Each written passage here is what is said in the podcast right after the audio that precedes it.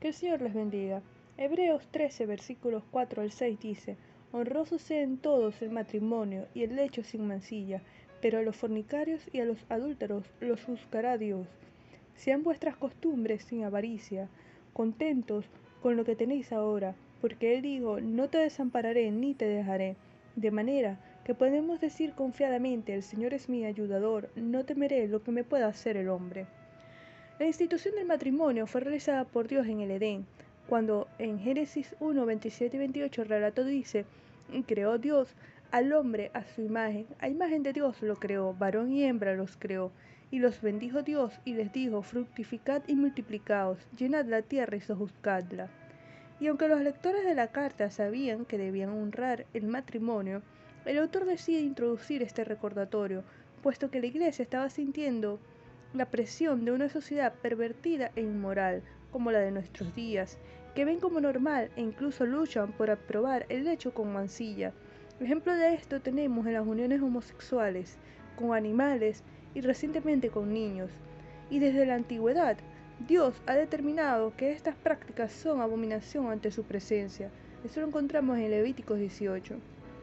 Y Pablo escribe a los romanos en el capítulo 1, versículos 25 al 27, explicando que aquellos que desecharon la verdad de Dios cambiándola por la mentira, honrando y dando culto a las criaturas antes que el Creador, Dios los abandona a sus pasiones vergonzosas. Y continúa Hebreos 13, versículo 4, pero a los fornicarios y adúlteros los juzgará Dios.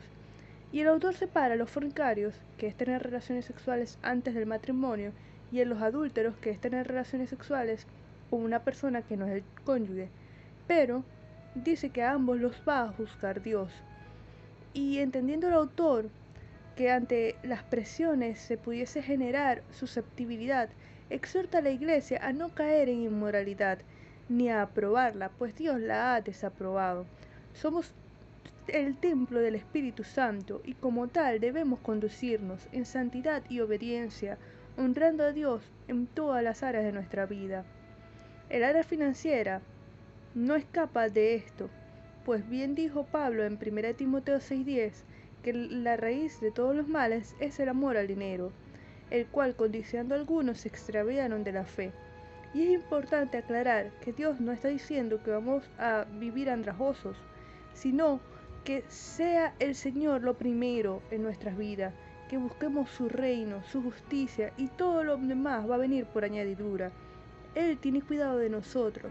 Si cuida de las aves del cielo y de las flores del campo, ¿cuánto más cuidará de nosotros que somos sus hijos? Confiemos en la fidelidad de Dios.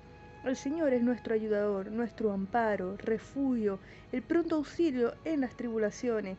Sea cual fuere la circunstancia, por muy difícil o dura que parezca, Dios sigue en control y Él obrará a nuestro favor.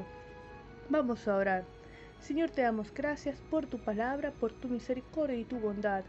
Gracias, Señor, porque tú nos das instrucciones de cómo conducir nuestras vidas.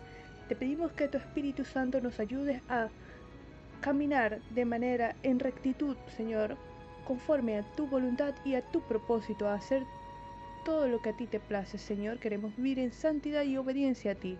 En el nombre de Jesús, amén.